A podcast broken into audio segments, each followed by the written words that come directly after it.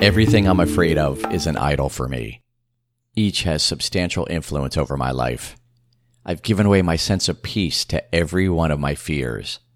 I essentially say to each fear, You own me. You dominate my psyche. I experience strong emotions when I think about you.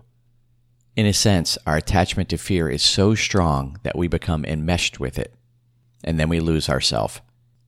Consider this line from A Course in Miracles Identify with fear, and you will be a stranger to yourself. When we identify with fear, we lose sight, literally and figuratively, of who we are. Not only have we become a stranger to ourselves, but so have everyone else. Everyone we look at, each encounter we experience, is stranger meeting stranger, no matter how well we may know the other person. But when we bring each fear to the light of truth, they disappear into the nothingness from which they came. And with great relief and incredible peace, we remember who we are, including everyone else.